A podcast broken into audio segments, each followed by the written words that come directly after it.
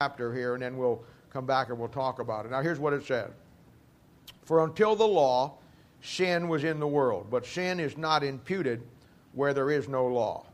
Nevertheless, death reigned from Adam to Moses, even over them that had not sinned after the similitude of Adam's transgression, who is the figure of him that was to come. But not as the offense, so also is the free gift. For if through the offense of one many be dead, much more the grace of God and the gift by grace, which is by one man, Jesus Christ, hath abounded unto many. And not as it was by one that sinned, so is the gift, for the judgment was by one to condemnation, but the free gift is of many offenses unto justification. For it is by one man's offense death reigned by one, much more they which receive abundance of grace and of the gift of righteousness shall reign in life by one, Jesus Christ. Therefore, as by one offense of one judgment came upon all men to condemnation, even so by the righteousness of one, the free gift came upon all men unto justification of life. Uh, for as by one man's disobedience many were made sinners, so by the obedience of one shall many be made righteous. Moreover, the law entered that the offense might abound, but where sin abounded, grace did much more abound. That that as sin hath reigned unto death, even so might grace reign through righteousness unto eternal life by Jesus Christ our Lord. Now, Father, we thank you and praise you for the Lord Jesus, and we ask you to meet with us today. We ask you, Father, to give us the things that uh, only you can. We pray, Father, for uh, all the things that are uh, transcending on this church right now as far as the building and all the things that we're trying to get done. And may we rally together, Lord, to, uh, to get it done and to accomplish what we need to get accomplished. We do love you. We do thank you and praise you now, Father, for what you've done for us and you've given us. And we'll ask you, Lord, to uh, help us to put it all together today and, and help it be a blessing and to your people. And we'll thank you and praise you in Jesus' name. For a sake we ask it. Amen.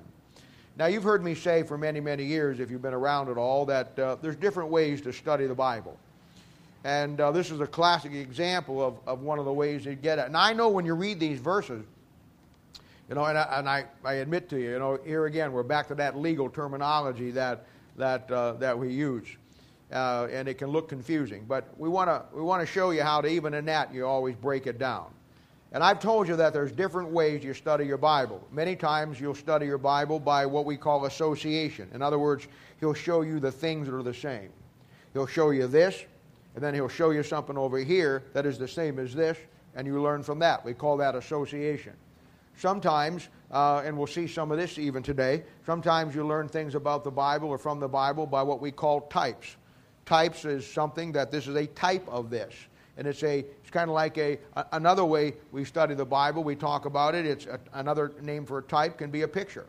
I've told you many many times, and we've been focusing on this on Thursday night. If you have been paying attention and what we've been going through, I've been showing you that every time you ask a question, I try now to bring before you the illustration of how that that uh, whatever story you ask me in the Bible, uh, whatever, whatever question you have, if it's about a story in the Old Testament, or at least Matthew, Mark, Luke, and John, uh, you know, we got into it Thursday night when somebody asked a question about the four dead people over there in, uh, back in, in the Gospels that we talked about last Sunday. And I showed you how that there again, that is a, that is a, that is a picture, that is a type. It shows you the story which actually happened is a story told to illustrate, illustrate some specific truth. And when you, you see the story, everybody can understand stories. When you see the story and you understand the story, you may have a truth over here or a Bible verse that says something, but you can't understand it. But when you have a story that illustrates the verse, it kind of makes it easier for you. And you'll find that the Bible was put together that way. I've told you how that there are certain key words in the Bible. Bottom line is, if you could just remember about five or ten key words and every time you find that word in the Bible, remember what that word represents as far as the context. Your Bible will become a lot easier. And, uh, and then I tell you, and this is what we're going to look at today, you find another way you study your Bible is by contrast. Not only do you study the Bible by things that are the same, but a lot of your Bible you'll learn material by the things that are different. And this is what we're going to look at today, along with some of the other things in here. And, uh, and again, in this great passage, we find ourselves in the middle uh, of stuff that's just absolutely loaded for you and for me as far as uh, the Bible's concerned and the Word of God's concerned. Now, the reality is this this passage again drives home the great theme of the doctrine of God's imputed righteousness. That is the thing, and I don't know if you've seen this. I, he, he's done this. He's done this about nine different ways now, because the thing that he want, the theme that about Romans, the theme about Romans is simply that you and I now are justified by faith uh, in Jesus Christ, and we have received His grace. That is the whole thing he's trying to get across in the first five chapters of Romans. And basically, honestly, what you got here is God just trying to do something about six different ways. And the same thing, telling you from this angle, from this angle, because he wants us to get it. And if, when you read down here, verses 13, 14, 15, 16, 17, 18, 19, basically what you have is very simple. Man, by his choice, by his own choice, man, by his choice, brought sin into the world, and then God, through his choice, made a way for man to get out of the bad choice that man made. That's what he's saying. This whole thing is a contrast that man screwed it up, God made it better. Man fell into sin, God made a way out. By one, by one man's sin, death passed upon all men. But then God made a way out of that sin debt that you and I might have a way. And that's basically what he's saying. Let's, let's kind of, for a minute here, and I want to get these verses. I don't, this is going to sound bad. I want to get these verses out of the way. I'm, I'm doing something that, that I do sometimes when you teach the Bible. I'm going to deal with the, I'm going to deal with the, uh, the, the main, I'm going to start past the point I really want to make give you this, get it out of the way so you understand it, and then I'm going to go back to the main deal that we want to focus on today because it's another aspect of getting God's righteousness. But let's look at these verses for a moment here, and you can put some notes down. And if I were you, I'd just I'd put these notes right down uh, by your Bible and uh, in these verses here. Look at verse 14. It says, "Nevertheless, death reigned from Adam to Moses." Now, here's the thing I want you to see, and we're going to come back to this in just a little bit. Death reigned from Adam to Moses, even over them that had not sinned, after the similitude of Adam's transgression who is the figure of him that was to come. Now, a couple of things here we want to note on, and we're going to come back to this, but this is where we're going to really, our, our meat's going to be, but we're going to get the rest of these in. But a couple of things. First of all, it tells you, it tells you that death reigned from Adam to Moses. Now, when you find that in the Bible, it's not talking about death reigning from Adam to Moses, and then when Moses was on the scene, death stopped. Moses represents the law. And many times when you find a reference to Moses in the Bible, it'll be more than just a reference to Moses the man. Like in this case, the Bible says that death reigned from Adam to Moses. What's that mean? What is he saying? He's basically saying that Moses represents the law and the law ends with Jesus Christ. What he's saying is this that death reigned from Adam right up to the end of the law which Moses represents. You want to mark that in your Bible because when you find that so many times when it talks about Moses, not just talking about the man as we know him, it's talking about what he represents. And he represents the whole history of the nation of Israel from Exodus chapter 12 to the first coming of Christ when they're under the law. And then the thing that I want you to see, and we're going to talk about this today. Notice he says in verse 14 that uh, even uh, that nevertheless death reigned from Adam to Moses, even over them that hath not sinned after the similitude of Adam. You know what he said there? He said there's somebody in the world today that has not sinned yet. There's somebody in the world today that has not transgressed God's law. But even though that person has not yet become, talking about your children, but even though, even though your children, and this is what we're going to get into in a little bit, even though your children if they're under the age of accountability, no sin has been imputed to them. What he's saying there is that death still reigns over them. We want to talk about today how that's going to impact everything about your child. You see, we've looked at the righteousness of God being imputed to you and me in all the different aspects. The thing that we haven't looked at yet is how that affect your children. And that's what we're going to talk about today. But let's look at some more of these verses here. Look at verse 15 very quickly. But not as the offense, so also is the free gift. For if through the offense of one many be dead, much more the grace of God and the gift by grace, which is by one man, Jesus Christ, hath abounded unto many. Now, I want you to see here in this verse, we see the, our first word free gift. Free gift. The thing that is the key about salvation is the fact that it's free. It's a free gift. If you tried to buy it, if you tried to merit it, if you tried to earn it, it'd be absolutely impossible. The only way that you can get it is the fact that that uh, God gives it to you as a free gift. Now, with that in mind, let me say this. With that in mind, let me say this. Back in Genesis chapter 3, verse 2, when you find that uh, even the devil start talking back and forth, and he begins to sow doubt in her mind in the Word of God, you're going to find one of the greatest character studies of, of not only how the devil approaches you, but how human nature in ourselves approaches God and the devil. Now, obviously, we know that when the devil showed up, what he did was simply say, uh, he questioned what God and what God meant. And he, he basically says in a question form, Yea, hath God said?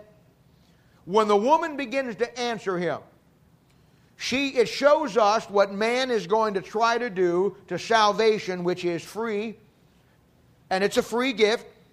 Because God told Adam and Eve in the garden that the tree of every every tree in the garden was for yours freely to eat.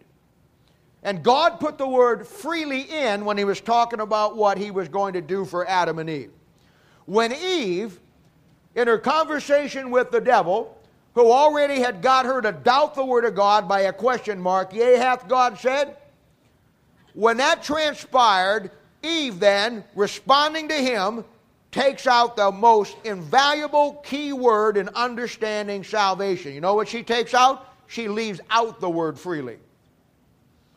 Where God puts the word free in, free gift, freely receive, it's yours, it's a gift. What we do is we take the word freely out and try to make man think there's something you can do for it. As we stand here this morning, or I stand here this morning, you sit here this morning and we're preaching to you the Word of God all across this country, all across this city. There's men standing in pulpits. There's men teaching and preaching Sunday school classes. There's probably a half a million Bible studies going on right now. And the, in the gist of what is being said is that you have to do something to be saved. Or if you are saved, you have to do something to keep being saved. When the truth of the matter is, in Romans chapter 5, where we're talking about salvation, you getting imputed God's righteousness, he tells you it's a free gift. Look at verse 16. And not as it was by one man that sinned, so is the gift.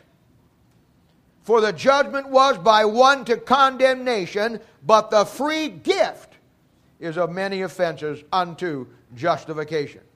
Now, in time, and I'll help you with this when you get to this point, in time, you're going to have to learn how to, how to win somebody to Christ.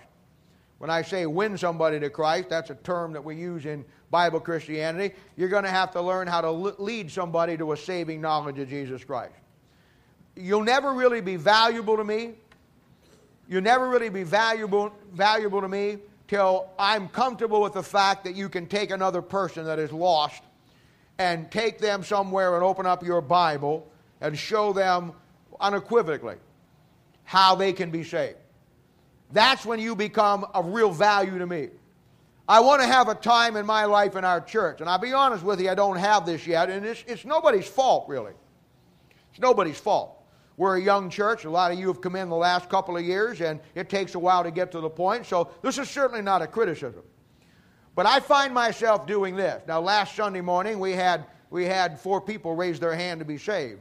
Well, five. I'll tell you about the fifth one here in a little bit. We had, we had five people raise their, I guess we had four people and a, and a half a person raise their hand to be saved. And when I, uh, and the first thing that goes through my mind is this, because I've got people spread out doing everything. We got people working down here. We got people watching the parking lot. We got people doing this. I mean, you just got to have that. And the first thing that goes through my mind is a panic. Because it's almost like, wow, oops, I wish I wouldn't have said that. Now, because I'm panicking, I'm, say, I'm looking across the crowd saying, okay, if these four people stand up, and two of them did, if these four people stand up and want to get saved, who do I have out there that I can confidently say, Will you take this person and take them over here? And, and with a confidence that I know that you, that person is going to be able to open up the scriptures, deal with them where they're at, help them understand uh, what the scripture says, work with any quirks that come up in the middle of it. Nothing, nothing goes, no plan goes perfect, and be able to lead them to a saving knowledge of Jesus Christ.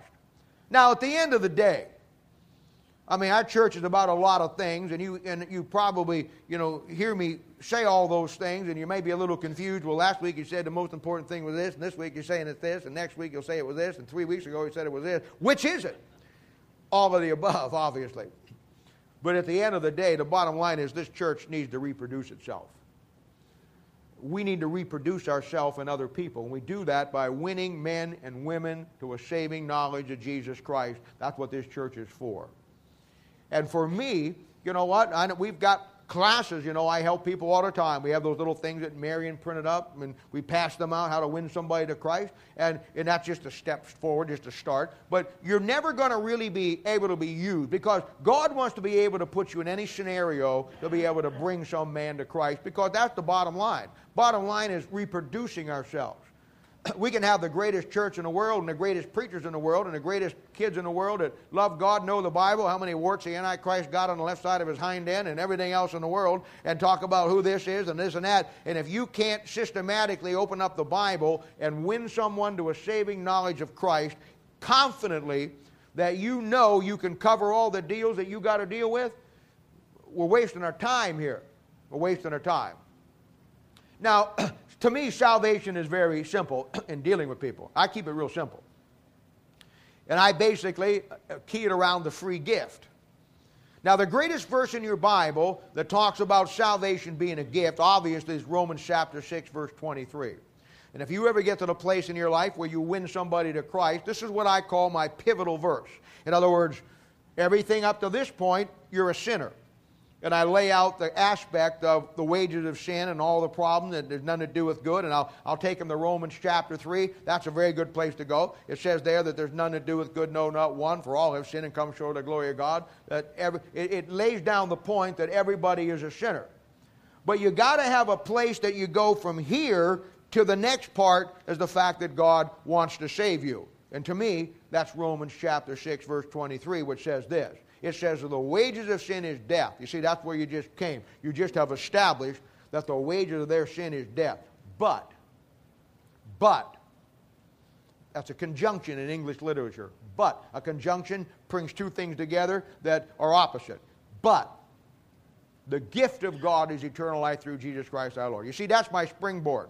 I get them to understand they're a sinner, and then I take them to that springboard and I say, Because you are the sinner, uh, the wages of sin is death, but the gift of God is eternal life through Jesus Christ. It's a gift. It's a gift. And the thing that man wants to do is take the word freely out and not make it a gift. You don't, you don't buy something and say, well, it was a gift. No, you bought it. Something that somebody gives you has to be free if it's a gift. All right, then he says in verse 17 here, moving along.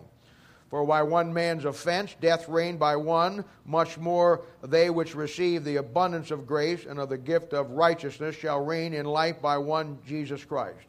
Therefore, as by one, one uh, uh, by the offense of one judgment came upon all men to condemnation, even so by the righteousness of one, the free gift, there it is again, came upon all men unto justification of life. For as by one man disobedience there were made uh, many were made sinners, so by the obedience of one shall be made a righteous. You see what we got here? We keep we keep making the contrast. One guy messed it up, one guy fixed it. One man's disobedience, one man's obedience. One man's unrighteousness, one man's righteousness. He says in verse 20 and 21, and this is a great verse. Moreover, law, the law entered that the offense might abound, but where sin did abound, or sin abounded, grace did much more abound. That's a great verse. that as sin hath reigned unto death, death there, dying and going to hell, even so might grace reign through righteousness unto eternal life by Jesus Christ our Lord. Now, see what you got there? The theme of this thing, all the way through here, all the way through, the theme is simply this one man brought in sin, one man took sin out, and because he took it out, you and I get the righteousness of God imputed to us as a free gift. And that's the whole context of the first five chapters of the book of Romans, and that's the point he's trying to make. Now, in verse 14, it says, and this is going back now to where we want to get to, in verse 14, it says that Adam was a figure of him who was to come. Now, that him who was to come is a reference to Christ. And this is where I told you when we started our Bible time today that uh, we were going to look at association, we were going to look at types. And uh, take your Bibles now and turn over to 2 Corinthians chapter 15, and let's pick it up in verse 45. And I want to show you how, how, how, you, how this thing lays itself out. And you'll want to get these notes in your Bible over here, too, if you're paying attention. And here again, we're looking at a contrast. Now we've added to the contrast a figure of something. We're going to see a type within a contrast. All right, 2 Corinthians chapter 15, verse 45. What did I say? Well, uh, I think it's 2 Corinthians, yes. Just make sure I'm right here. You got to remember, I,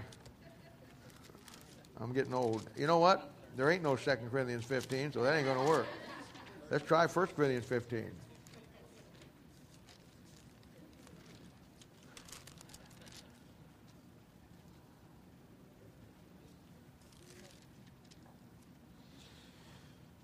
Yeah, verse 45. Yeah, here we go.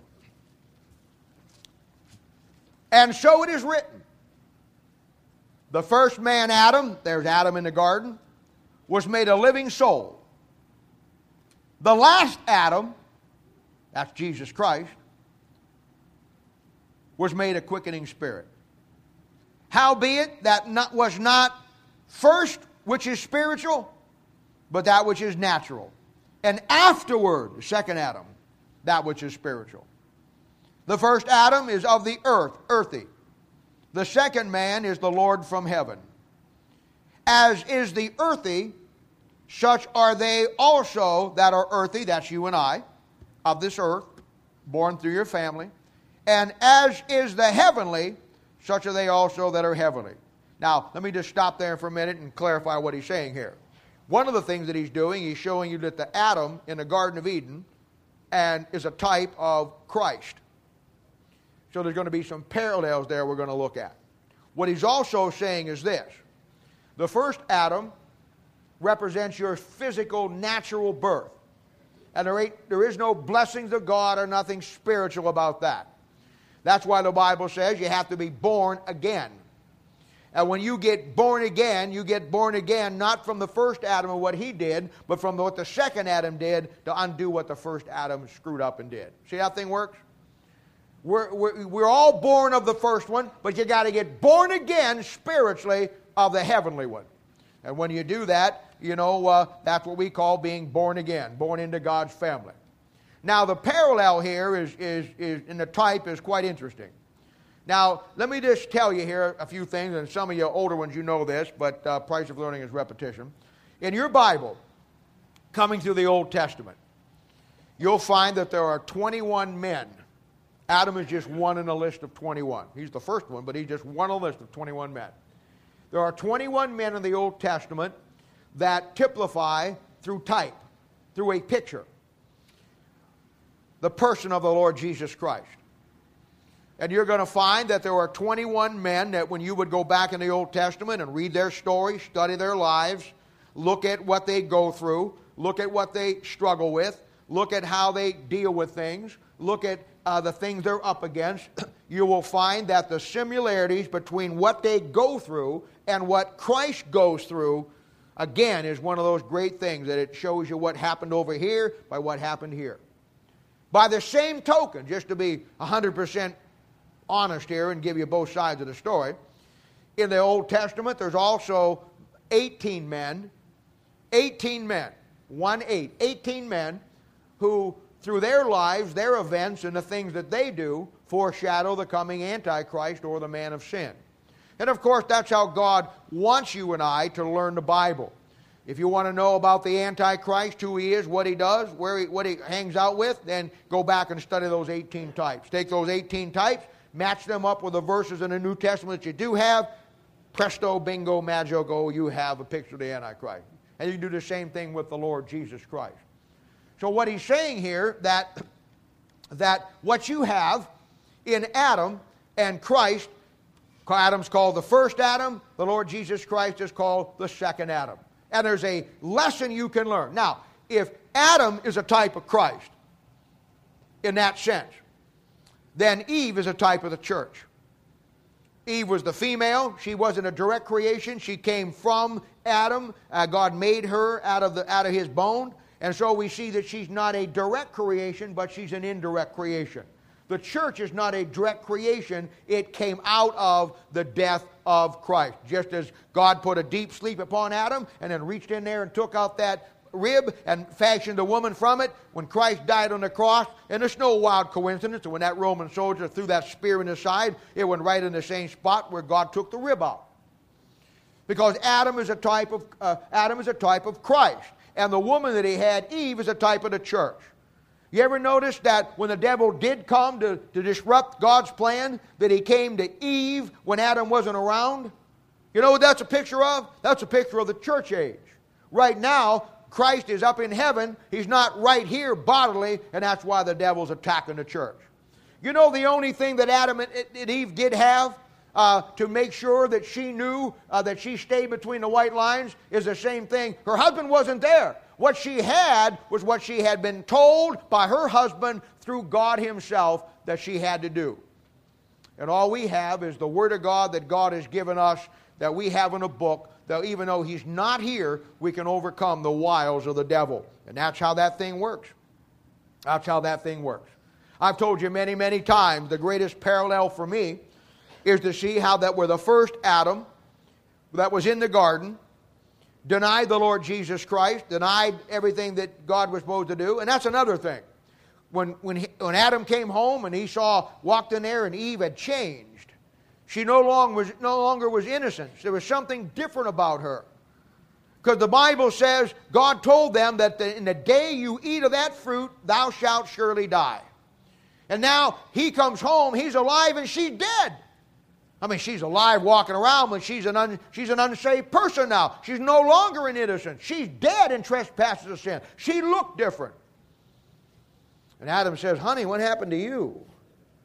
And she said, Well, the, the devil came around and gave me some of that fruit. And he says, You mean you ate that? She says, Yeah, it's good. You got to have some. He says, But God said no. You know what Adam did?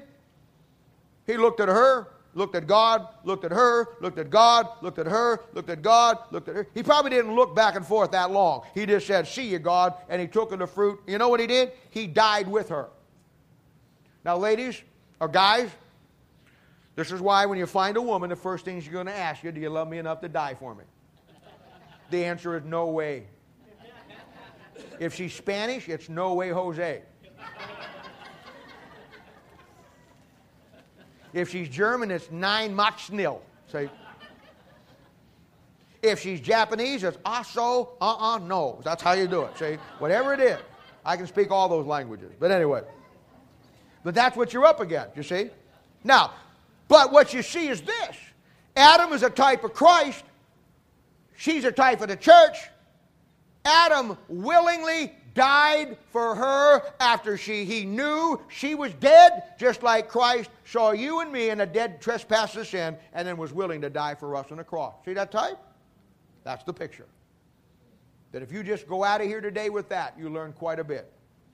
I hope you get more, but if that's all you can handle, I'm, I'm with you. I'm, I'm all for it. Now, as I said, this passage really shows you the principle, and like I say many, many times, the price of learning is repetition. Now, I want to, now that we got that kind of laid out and you understand how that goes, let's go back to verse uh, 13 and 14. And I want to show you go back to the beginning now, and I want to show you, understanding what we now know. I want to show you and have you understand how that this thing of imputed righteousness works for your children. And uh, this passage, like I said, it really shows you a great principle.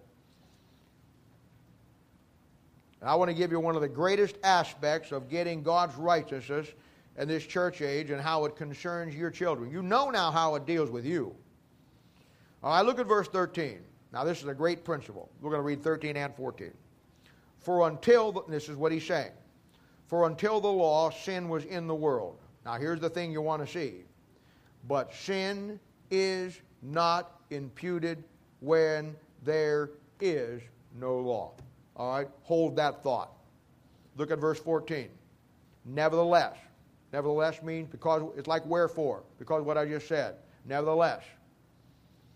Death reigned from Adam to Moses, even over them that had not sinned. Here it comes. After the similitude of Adam's transgression, comma, who is the figure of him that was to come. You know what he's saying? He's saying that your children, you and me as adults, we have sinned after the transgression of Adam's transgression. You and I came to a point in our lives where we made a full knowledge choice that we were going to disobey God and not do what God wanted us to do. We made that choice. It was a conscious choice. The devil didn't sneak up and, and get us when we weren't looking. We looked, we did the same thing that Adam did. We looked at whatever in the world. We looked at God, the world, the God, the world, the God, and it didn't take that long either. And we said, So long, God took the world. And at that moment is when we became a sinner and we became dead in trespasses of sin.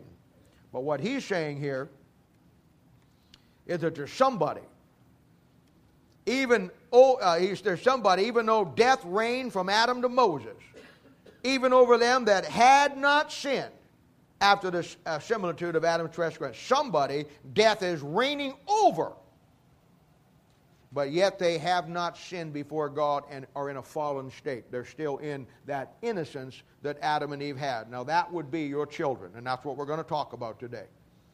That's what we're going to talk about today. You know, I, I talked to you a while back, and I, I've given it to you a couple of times about the 12 doctrines of salvation. And, and, basically, all 12 of those go into effect in your life the moment of salvation. The moment you're saved, the Bible says those 12 doctrines instantaneously uh, take op- operational status in your life. And of course, that's when you're saved. Bible says you're sealed unto the day of redemption. We've seen that so far in our study of Romans. But the question is today that we want to talk about and help you understand is how does the, this imputed righteousness that you and I have, how does it work with your child? Now, we have a very young church. And as a, as a young church, we have a lot of couples, and the birth rate here is, you know, is phenomenal. I mean, people are just, you know, getting having kids all the time, and I'm all for it. I think that's great. You know, happy as a man and hath his quiver full. I mean, I'm all for it. But bottom line is this: we're a young church. And as parents, young parents, you are faced with these very issues. Now, you may be sitting here this morning and you say, Well, I'm not even married. Well, but maybe you will be someday. See? You may be sitting here and saying, Well, I'm not married, ain't going to get married, don't want to get married. I heard what Bob said about institutions last week, and I ain't getting in one. Say, that's fine. But I'll tell you what, God may put you into a situation where somebody else that is married is having problems and you can minister to them by what you know. Please don't think that something I talk about in the Bible, if you're not married and it has to do with marriage or you it has to do with children and you don't have any children, or, please don't think that it doesn't have any relevance in your life. God wants to use you to minister for Him wherever you go. And you may just be a young guy or a young gal that's out there, and you may, you know, not have any kids, or you may be somebody that, that, that had kids and they're grown up and they've got kids, and God just puts you in a scenario where you have to have some answers to minister to them. So, so many people, you know, I hear it all the time. Well, I don't have that, so that doesn't affect me. Well, no, it only affects you if you want to be used to God to minister to other people. That's, that's the only way it would affect you. And, you know, so if it doesn't affect you, it doesn't affect you. I understand. But that's what you got to understand here. And there's a couple of basic things that I want you to, I want you to get down, and, and, and, and we're going to define some things. Now, the first thing I want you to know is simply this. Now, we use this term a lot. We use this term a lot. And we use the term of the fact that your children, before they hit the age of accountability, when they're little kids, that they are under the blood. We use that terminology, and we use it because we all know what that means. And that's an okay terminology because they are under the blood. But I want you to understand the difference between being under the blood and being washed by the blood, okay? If you're here this morning and you're saved, you are not under the blood. You're not under the blood. If you're sitting here this morning and you're saved, you, were, you have been washed in the blood. You're not under the blood. Now, by the same token, if you have a little child down there, we're going to talk about the age of accountability here in a minute. If you have a little child down there in the elementary and, and that child is obviously uh, not hit the age of accountability yet, now they are under the blood, but they are not washed in the blood. You see? In other words, they're what Paul was talking about that from Adam to Adam to Moses, death reigned upon them who had not sinned under the similitude of Adam's sin. In other words, they're children. They're under the age of accountability. And there's no sin. The Bible says where there is no law, no sin is imputed. What does that mean? It means that as long as your child doesn't know in their heart right from wrong, can't make a conscious choice and doesn't understand the consequences of their choice, that God, at that point of their life, has not, I say, has not imputed sin to them. In other words, they are not accountable to their sin. Now, I got to add to that list. We have people, uh, babies that are born today, and they're born with physical or mental deficiencies. Some of them are, are, are very severely handicapped. And you have people that were born and they live now, and maybe they're 30 or 40 years old, and they still have the mind of a three year old or a four year old or a seven year old. And I'm asked the question many, many times what happens in situations like that? Okay, in situations like that, God looks at them as a little child all of their life, and they, uh, to, for a better lack of a term, they get a free ticket. Free ticket. Now, I know that none of us want to live our lives that way because we think life is so grand right now, but knowing what I know, I mean, I thank God that I'm saved. But I look back on it and I get scared to death because it would have just been easy if I, if I wouldn't have got saved. And if I had to go back and look at it and I, and I had to make the choice all over again, and I'm not, I wasn't guaranteed to make the same choice. And God said, you can go back as Bob Alexander, or you can be born as some water brain or somebody who is a baby or somebody who is severely handicapped and get a free ticket. I'd take the free ticket every, every time. We don't know that now because we look at the quality of life that we enjoy and we think that quality of life. But you see, that's our problem. We look at the short term, we don't see the long term. If I had to be a water brain baby or a retarded baby or someone severely handicapped mentally to go through life for 30, 40 years and then spend an eternity with God and have everything I ever wanted to have and never have to deal with a sin penalty, sign me up. Where's the list? I want on it. You see, that's the difference between me and some of you. You look at the quality of life and you say, oh, this life is so great. Well, it only is because you don't understand the whole concept of what God has for you. And in that, it's, a, it's, it's not the greatest thing in the world when you see it from God's standpoint. But I want you to know that those kids have a, have a free ride all the way through. And when you and I got saved, uh, we got washed in the blood. Your children, at this point, they are under the blood, but they are not washed in the blood. And God has looks at them right now, and they looks at them as the fact that He has not imputed sin to them. So if you have a little baby, a little child up to the age of accountability, and again, we'll talk about that here in a moment. He, that baby, God forbid, would pass away or would die or whatever the case, it's, it's a free ride, free ticket. Free ticket. And, uh, you know, well, I won't get into that. we'll just stay with the text here. Now, the second thing you got to realize as the parent, and this is very important your child does not understand about God. Your child does not understand about the things of the Bible. Now, you may think they do, and the older they get, the more they grasp. But you know, and I know, or you should know, that the truth of the matter is simply this you and your wife, and this is why the first area years of, of having children are so vitally important. You and your wife are the only reference that that little baby is going to have of God. He isn't going to get it down in the elementary. He ain't going to get it in Sunday school. He's not going to be in daycare someplace and somebody's going to hand him a tract and he's going to find out he needs to be a sinner. You and your, now listen to me carefully, and this is the way God designed it. You and your wife are God to that little child. You, through your life, through what you do, through what you do in this church with the Word of God in your own personal life, you will show him or not show him God. You either show him God or you will show him the world. You will not show him anything in between. And most parents don't understand that. They don't understand that they are the they are the they are the the, the only understanding that that little kid gets of who God is. And it's by their relationship and bond together and individually that ensures that they will come to that point and, and trust the Lord Jesus Christ. I've seen, I've seen kids that grew up and obviously were lost. And I can guarantee you, knowing what I know about God and the Bible and how the thing works, they weren't lost because they got into a scenario someplace at 14 or 15 or even 12 and 13.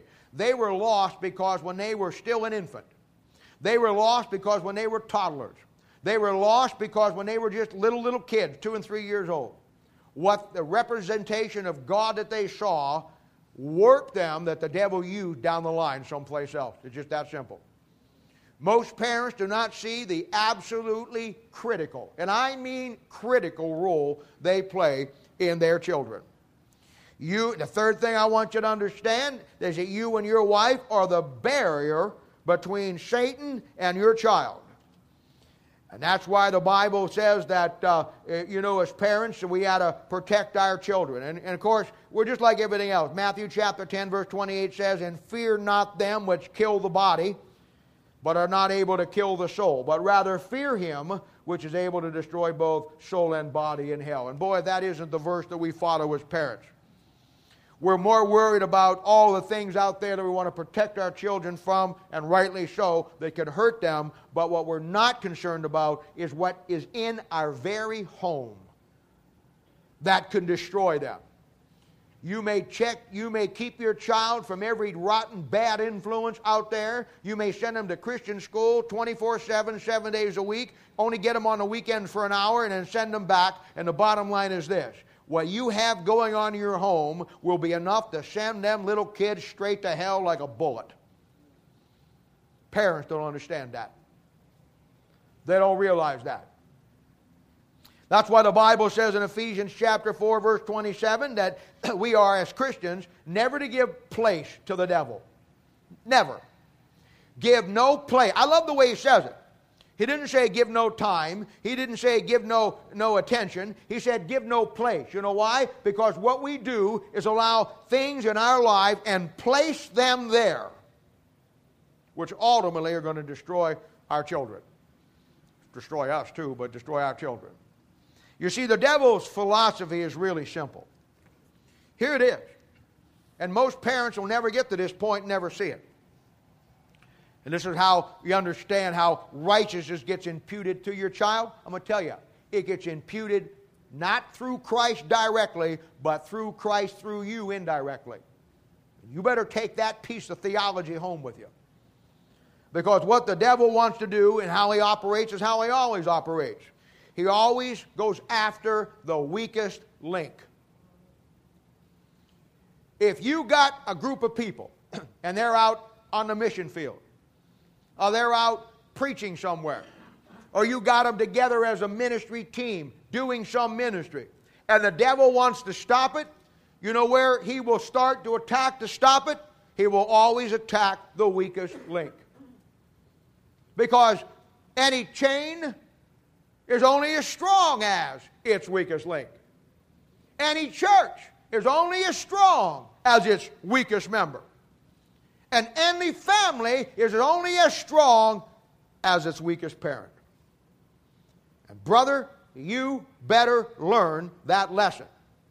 Not only for your family, but for ministry. And just as you would not allow your child to be alone or around a known child molester or child pedophile, you, you wouldn't let them go with a stranger. You protect them. You, you, you tell them if somebody comes up and, and asks you if, for directions or wants to give you candy or come look at this little puppy or this little kitty cat, you run to the nearest neighbor. You run to some adult. You protect them there, but you must learn to protect them from the things that are spiritually in this world that the devil wants to destroy your children. Now, it is so subtle. And I've said this before, but I'm going to say it again. Now, this is not a criticism. And if you're doing this with your children, this is, there are things that I preach against that God's people shouldn't do. And, I, and, if, and, and, people said, well, he said that because he knows I'm doing it. No, no, that's not necessarily true. But you may be doing what I'm saying. I am, I'm telling you up front. I'm not preaching against if you're doing this. I'm just giving you information, okay? I mean, that's my job, Mr. Information. I know you think it's your job, but it's not. It's my job, okay? You know, I watch around, and I, I know when my kids were growing up, we listened to this coming on a tape last night, coming up, and I kind of jogged my memory. I remember when my kids were growing up, I was very careful of the things that they listened to on television or the things that were around them that had an influence on them. I found that my children, and my children were no different than your children, I found that my children could pick up things of the world a lot quicker than they could pick up things from God. The big thing in our home uh, was the Wizard of Oz. My wife was raised on the Wizard of Oz. Myself, I was raised on combat, fighting Seabees. But Wizard of Oz is what it is. I've always imagined it too would make a great movie. Dorothy's on her way to see the wizard. The old wicked witch and the, and the little munchkin guys are out there. And then right in the middle, when she needs help, an airdrop from the 82nd and 101st Airborne. Not my version of the Wizard of Oz. Could you see the little guy, coming down the wall, boy, and a big old F 111 comes down there and just strafes them all there, and they're going off the wall everywhere. That's my kind of movie, you know. I mean, can you see the wicked witch coming out of the woods saying, Oh, I'll get you, you little children? About that time, a Navy SEAL steps out and poof. That's my movie, man.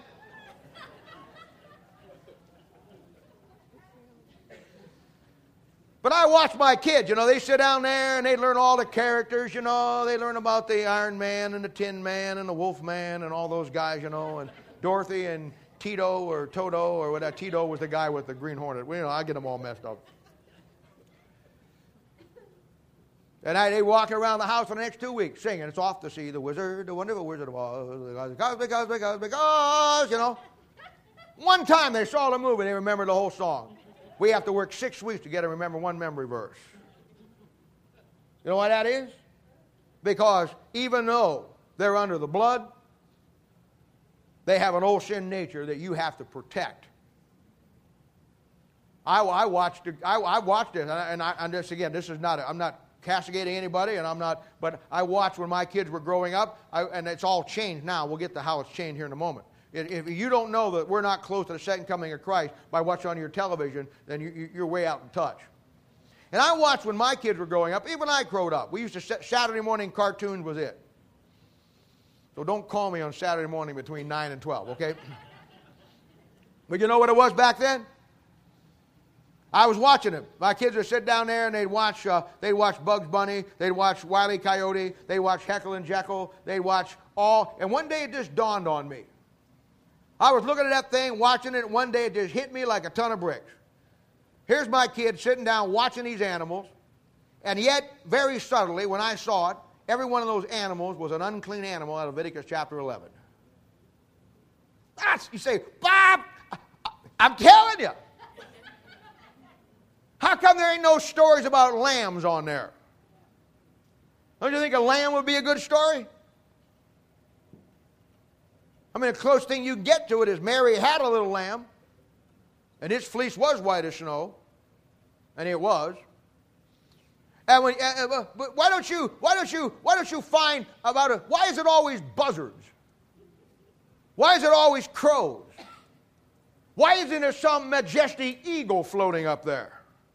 Who God is a reference to in Deuteronomy 32. I'll tell you why. Because the devil wants to make sure, he wants to make sure that the examples he gives your children, even in the most innocent way, have nothing to do with God. You know where we're at today? Today, your kids are playing with the giants out of Genesis chapter 6, the He Men. They're playing, and I'm not saying you go home and smash all their He Men. Be careful, those He Men will reach up and grab you out of the toy box and throw you down, pull you down inside. We got a thing now where, and it's the rage. And I'm not saying if, if I had kids, I'd let them have them. I'm not saying you don't do it. But now the big thing is, know what it is? It's, here it comes. It's man transforming from machine and machine transforming back to men. See, in my day, it was easy. You went to the store for Christmas, you got one of three things. You got a double pair of six shooters with a sheriff's badge. You got an army helmet with a Tommy gun and a 45, and you can play army. It was that simple. Now you're, you're into the technical side of it, see? Now you're actually transforming man to machine, machine to man. You're actually playing with supernatural he men who you watch on television. And they, I mean, the only he man we had when I grew up was Superman. And God fixed him, he killed himself. Krypton bullet, do you every time. And, but, but I look at those things and I say to myself, that's a, that, it, it doesn't matter. It doesn't matter. A parent needs to understand that uh, that there's more to protecting your child than just from what you see out there. Now, why is that? Because I'm telling you, because your children can't protect themselves. That's why. Verse 13 says, For unto, uh, uh, until the law sin was in the world, but death was not imputed where there is no sin. The Bible teaches, and we know this, that from the birth up to the age of accountability of your child, they're in a state of innocence. Now let's talk about that. And what is the age of accountability? Well, the age of accountability, bottom line, is simply this. The age of accountability is when your child comes to the point that they understand the difference between right and wrong. I'm going to show you how to determine that here just a little bit. Now, some people get up there and they say, well, it's 12 years old. Now, that's the magical age. Let me tell you something. There is no magical age for the age of accountability. Every child is different. Every child is different. Now, obviously, the criteria for understanding and getting a save is found in the Bible. Somebody said, well, my kid was saved when they were four years old. Well, if only if they are also the Virgin Mary and understand the, the, you know, all the secrets and, and came back in the spirit of Moses and Elijah, maybe. Four year old is almost impossible. Five year old is almost impossible. Six year old is tough. But what I am saying is this every child is different, but you've got to have some sense. You got and most parents, I'm going to talk about another set of mistakes most parents make here in just a little bit as we go on through here. But what you what you have to understand is the fact that that that they are under the blood, they're not washed in the blood. And you are indwelt with the Holy Spirit of God and you are sealed they are not. Their salvation and everything about their salvation depends on you and your husband and your consistency together in God, in the Word of God. Romans chapter 4, verse 15 says, Because the law worketh wrath. For where no law is, there is no transgression. John, would you uh, call, tell Danny to call those guys over there to see if they're on the way over here so we don't get hung up here. You do that for me. Romans 4:15 says, "Because the law worketh wrath, for where no law is, there is no transgression." Now that's what he's saying. He's saying where your child can't understand the law, right and wrong, then God doesn't look at it as a transition against the law, transgression against the law. And because of that, he doesn't impute any sin to them. Now, there's the principle. Let me show you the picture. Come back to Deuteronomy chapter 1. And sometime around the line, you will be faced with this, and you will have to help somebody understand it. And uh, God may just put you in a spot where you can you need to learn this. Deuteronomy chapter, Deuteronomy chapter 1, verse 39. Now, let me explain to you what has happened here. Deuteronomy is written during the time that the nation of Israel are wandering for 40 years. They've got all kinds of problems. And now God has told them that there is a number of them. There is a number of those men and women who are not going to be allowed to go into the promised land. That the nation of Israel is going to take a right turn at Jordan and they're going to spend another 40 years wandering out around, or, or 40 years wandering around, not another, but 40 years wandering around out there. Why? Till everybody dies. And the only ones that are going to be allowed to cross over are these people here. Let's read it. Deuteronomy chapter 1, verse 39. Moreover, your little ones which he said should be a prey. Now, I want to stop right there and show you that even in the Old Testament nation of Israel, they knew that their little ones were a easy prey. And your children, which in that day, the day that they sinned against God in the wilderness, had no knowledge between good and evil, they shall go in thither and unto them will I give it, and they shall possess it. You know what he's saying? He's saying, okay, nation of Israel, all you moms and dads that sinned against me in the wilderness and didn't do what was right, you're not going in. We're going to march you around till you're all dead, but your little ones, your children, who did not know right from wrong, and I'm not going to impute any ungodliness to them. I'm going to allow them to go over, and they're going to possess it, even though you're not. That is the same story that you've got here in this thing in Romans 5 about your children. Your God is going to allow them into if they die. Why? Because they are not washed in the blood, but they are under the blood because there was no sin imputed to them. All right? Understanding your child in the light of God's imputed righteousness. Oh, that's a great study. Now come over to Romans chapter 7. Let's see Paul's great analogy here. And it's a good analogy.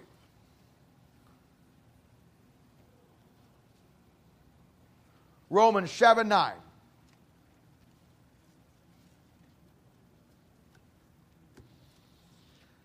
Look what Paul says. Paul talking about himself now in light of what we have just seen.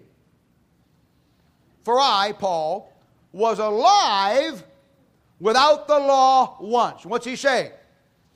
He's saying that before he hit the age of accountability, he was alive. No sin was imputed to him and he was alive without the law because he knew no right and wrong in the law. Therefore, he had not transgressed the law. Therefore, God not had imputed sin to him. So he is alive as a baby, as a child, without the law. All right? Now look at the next part of that verse. But when the commandment came, ah, there it is when Paul came to the point that the Word of God, the commandment, the law of God meant something to him, it now comes to him. He knows right from wrong. He knows what's right, knows what's wrong, and now it's very obvious.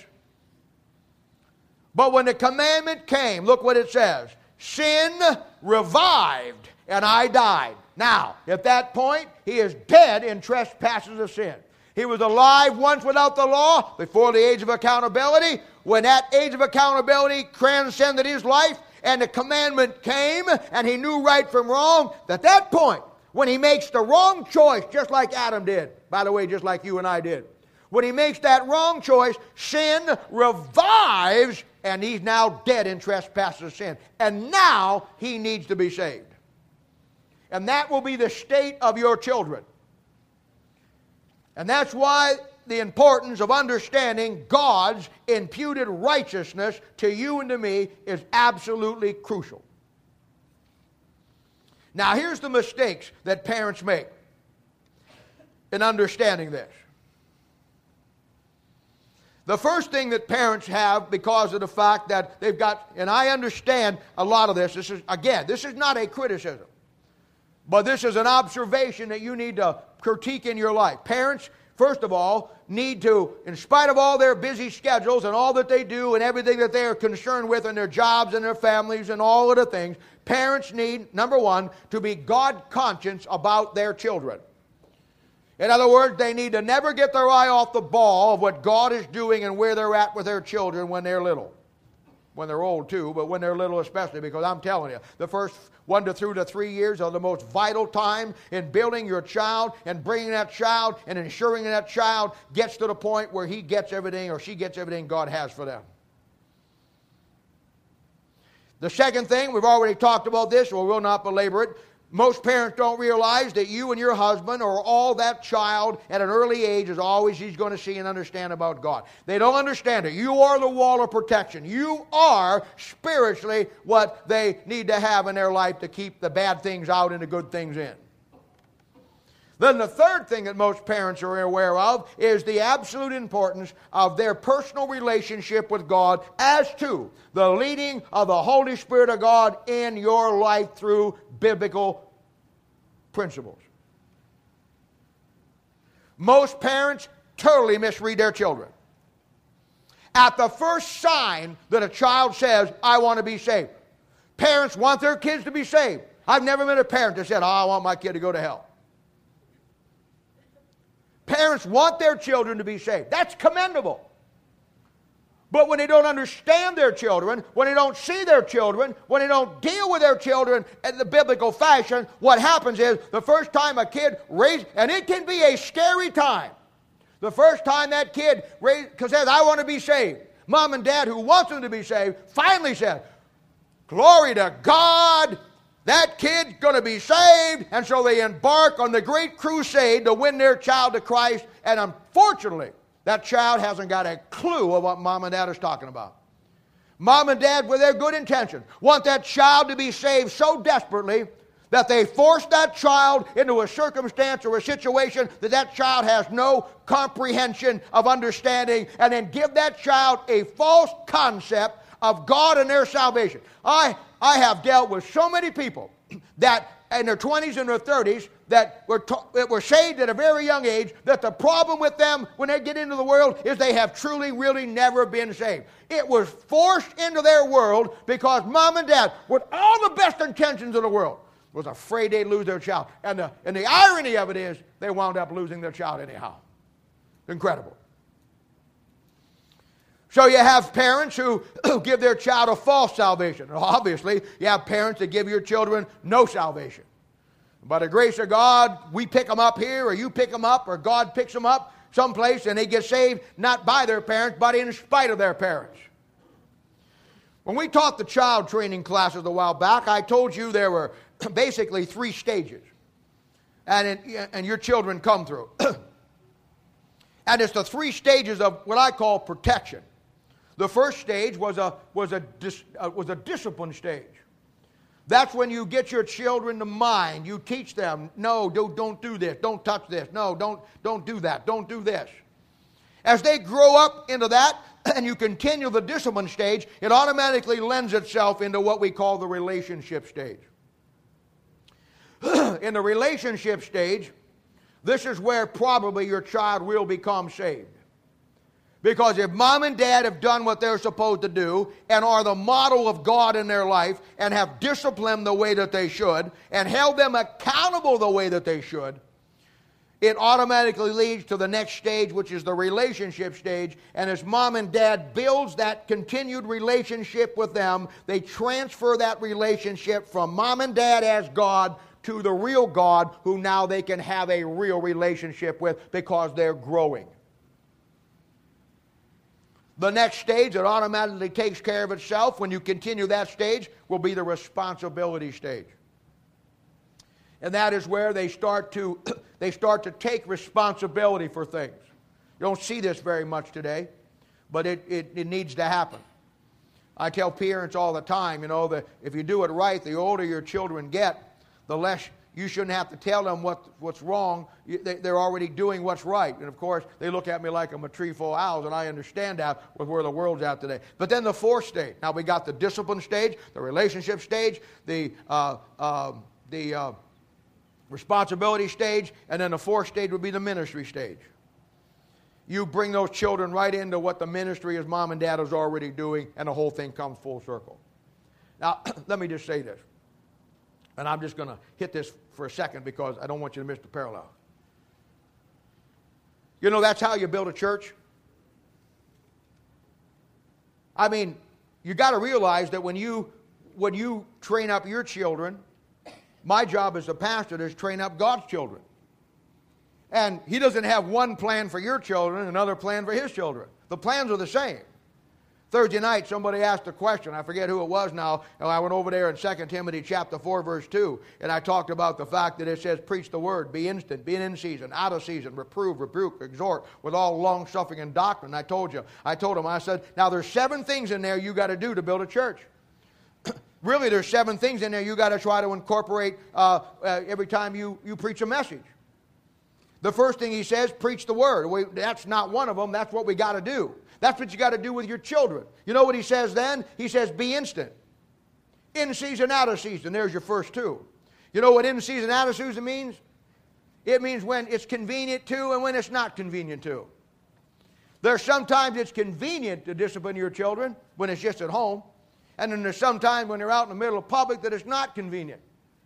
That's in season and out of season.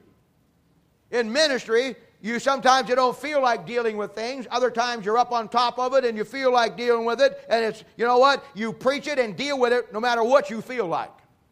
That's in season and out of season. Then he says, as he comes down through there, he says, uh, reprove, rebuke, exhort. Hey, is, is anybody here has kids? When you have to discipline your children and you rebuke them, is there anybody here that would fess up and say, My kid just asked for more? When we were in the Army, the standard thing was after 150 calisthenics and an hour PT was after every exercise, you screamed at your lungs, More PT, drill sergeant, more PT. Say, Give me some more. Inside, that's not what you're saying. Does anybody here have a child that when you have to whip them, they just say, Mommy, one more round, I don't think that worked? Is there anybody here that when you have to deal with your child and you put them in the corner and you say, okay, you can come out now, uh, and they say, no, give me 15 more minutes? No. Now, let me ask you a question. I'm just going to make a nice parallel here for you. Let me ask you a question.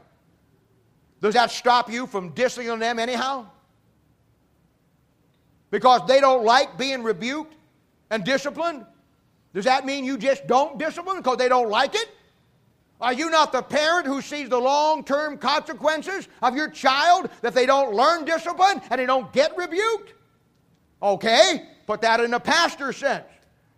You don't like being rebuked every Sunday sometimes either, do you? So, what do you want me to do? Become a liberal? Want me to tell you how good you always are? You know, I'll do the same thing you do with your children. Because long term, I know what is best for this church. Short term, you look at your kid and you said, well, maybe I better not whack him. Then you say to yourself, no, maybe he didn't do this, but I know he did that yesterday and I didn't do anything. I'm going to whack him twice. You know, you deal with it because you know if you don't get him disciplined, if you don't deal with him and you have to rebuke him and reprove him, then you're going to have some problems. And the fact that he does not like it or she does not like it doesn't change the fact that it has to be done. And it's the same when you're God's child.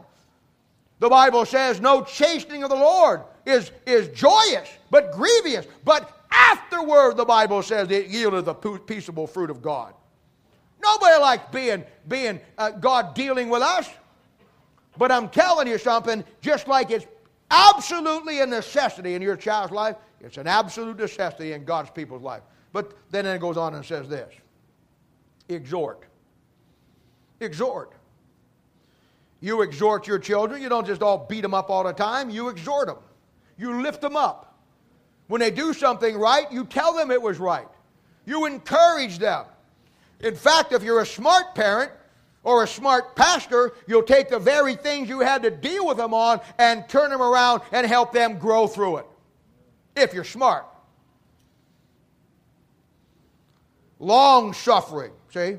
Suffer long with your children, don't you? Well, when do you get into the ministry? And then doctrine, doctrine, doctrine. And you've got to teach them what's right and teach them what's wrong. Now, putting it all together and putting it together here in the last few minutes we have, here's what we've looked at so far. Now we're going to come back and I'm going to show you how you make that decision in your child's life. All right, just recap real quickly. We got a couple of things here. One, we now know that there is no sin imputed where there is no law. Two, your children are in a state of innocence. They're under the blood, but they're not covered by the blood. The, you're, you're indwelt with the Holy Spirit of God. They're not, and you are their protector. You are the guardian of their soul, the ring of protection, the wall around their little lives. At some point, they will become a sinner. And just as death passed upon you and I through Adam, death will pass upon them. Romans chapter 7, verses 9 through 10. It all lays it out. Now, here's what you got to watch for.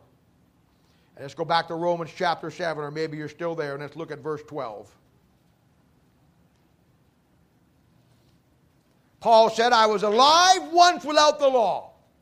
But when the commandment came, sin revived and I died. Now look what he says in verse 12 of Romans chapter 7. And here's the key you got to look for, mom and dad. This is the difference of understanding how God imputes his righteousness to you and me and how he imputes it to your children now and what he wants to do when that child comes to that point. Verse 12 Wherefore the law is holy and the commandment holy and just and good. Was then that which is good made death unto me? God forbid. But here it comes. Here it comes. This is what you want to get right here. But sin, that it might appear sin, working death in me by that which is good, that sin by the commandment, here it comes, might become exceedingly sinful. What's that mean? Your child can be in your home, go to church down here in elementary, be around all the things that we talk about in the Bible, and they will pick up words. They will pick up sin. They will pick up hell. They'll grab some basic concepts. They'll hear about mom and daddy going to heaven. They'll hear about this. They'll hear about that. So, in their little world and their little mind, they want to go where mommy and daddy is. So, they're going to run up to you with a bit of fragments about salvation, heaven, and hell, and they're going to say to you, Mommy, Daddy, I want to be saved. If you don't understand that the key to bridging that gap between the innocence of before and after when they need to be saved is understanding that their sin has to become exceedingly sinful. What's that mean? Their, your child has to know that he has a personal, she has a personal sin debt toward God. It isn't just about, oh, heaven and hell, bad and mean, black and light, God and the devil. It's about sin, their sin, becoming exceedingly sinful. Got to tell you this story. Last week, when I was given the invitation, four people raised their hands. And I was looking across, and I'm looking over here, and Liz is sitting over here with little Ethan. And I'm looking around here, and, and old Ethan, he's kind of laying over, and I'm talking about if you're here today and don't, should just raise your hand. Ethan's got his hand right here.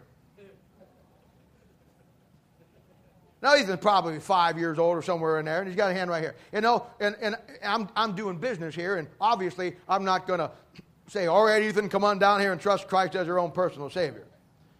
Really, I'm not sure he didn't have his hand up and he was pointing at his mother who was sleeping next to him because she didn't see him. but I just ignored it. I ignored it. And, uh, you know, and I'm talking about here and I'm working the crowd, you know what you're supposed to do. And I walk back over here and I'm saying, come on now, raise your hand. Anybody, raise your hand. Well, he's hearing, okay, anybody raise your hand. He's saying, I am somebody and I am raising my hand. I walk back over and now he's sit up straight and he's got his hand up and he's looking right at me.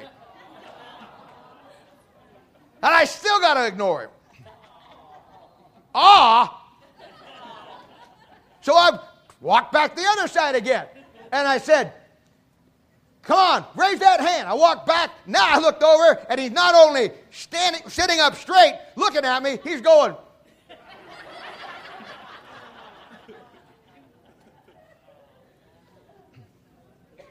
My point is this. Now you look at that, and I know what most most preachers would say. That kid really wanted to get saved. I told Liz about it. Liz went home and she asked Ethan, she says, How come you raised your hand? He says, Because in school that's what they taught us to do. He made no contact with what I was saying. See what I'm saying? Now, you know what happened in most fundamental, funny, funny, fundamentally, fundamentally churches? You know, we're not a fundamental church. I learned a long time ago. They have no fun. They preach a whole lot of damn in their own mental. Fundamental. See, I don't deal with that.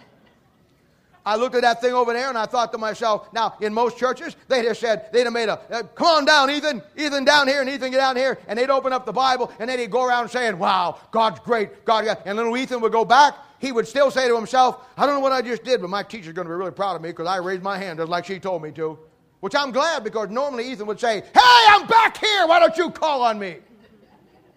So he's learning something, learning to raise his hand. My point is this he ain't ready for that point yet, but you see, something is beginning to work in his life. He's beginning to pick up the things that he's hearing. It's the parent's job to protect that. It's the parent's job to cultivate that. It's the parent's job to not to rush in, but don't be oblivious to it. One, go back to what I said. God conscious with your child, the leading of the Holy Spirit of God in your child, seeing where your child is at, knowing their temperament, where they're at, where they're at, and what they're dealing with, talking to them and conversing with them, finding out, because the qualifications for salvation is found in Acts chapter 8. When the Ethiopian eunuch asked the, a great evangelist Philip about being baptized and the concept of being saved, you know what Philip said? And it's the it's a bottom line statement for your child. Philip looked at him and he says, If thou believest with all thy heart, thou mayest. Your child has to have the ability to believe with all of his heart that it just isn't a God of good and evil and a world of sin and the devil, but that sin is exceedingly sinful.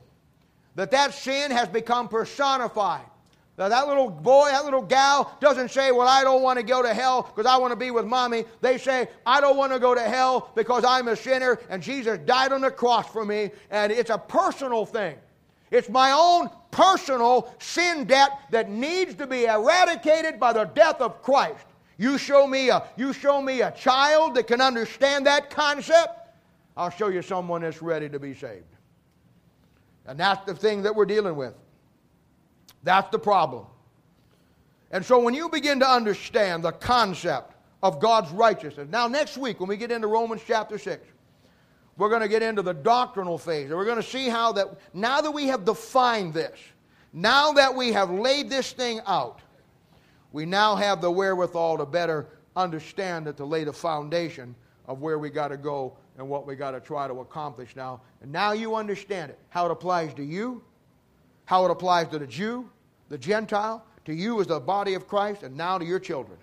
And as always, when your child comes to the point in their lives, and they're all going to get there, you start to be afraid, or you start to struggle with it, or you start to have a tough time, or you start to doubt yourself, or do you think you did something stupid? Let me help you.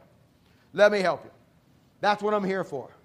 Let me show you what you want to do, keep you between the white lines so you know what to do, and, uh, and you get through this process and, and it, it, you find out that it's, it's the biblical way to do it.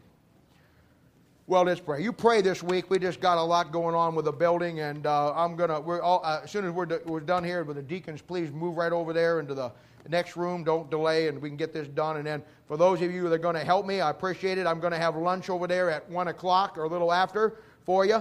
And if you'll come over, and then we'll get going from there, and uh, we'll get everything done. Let's pray.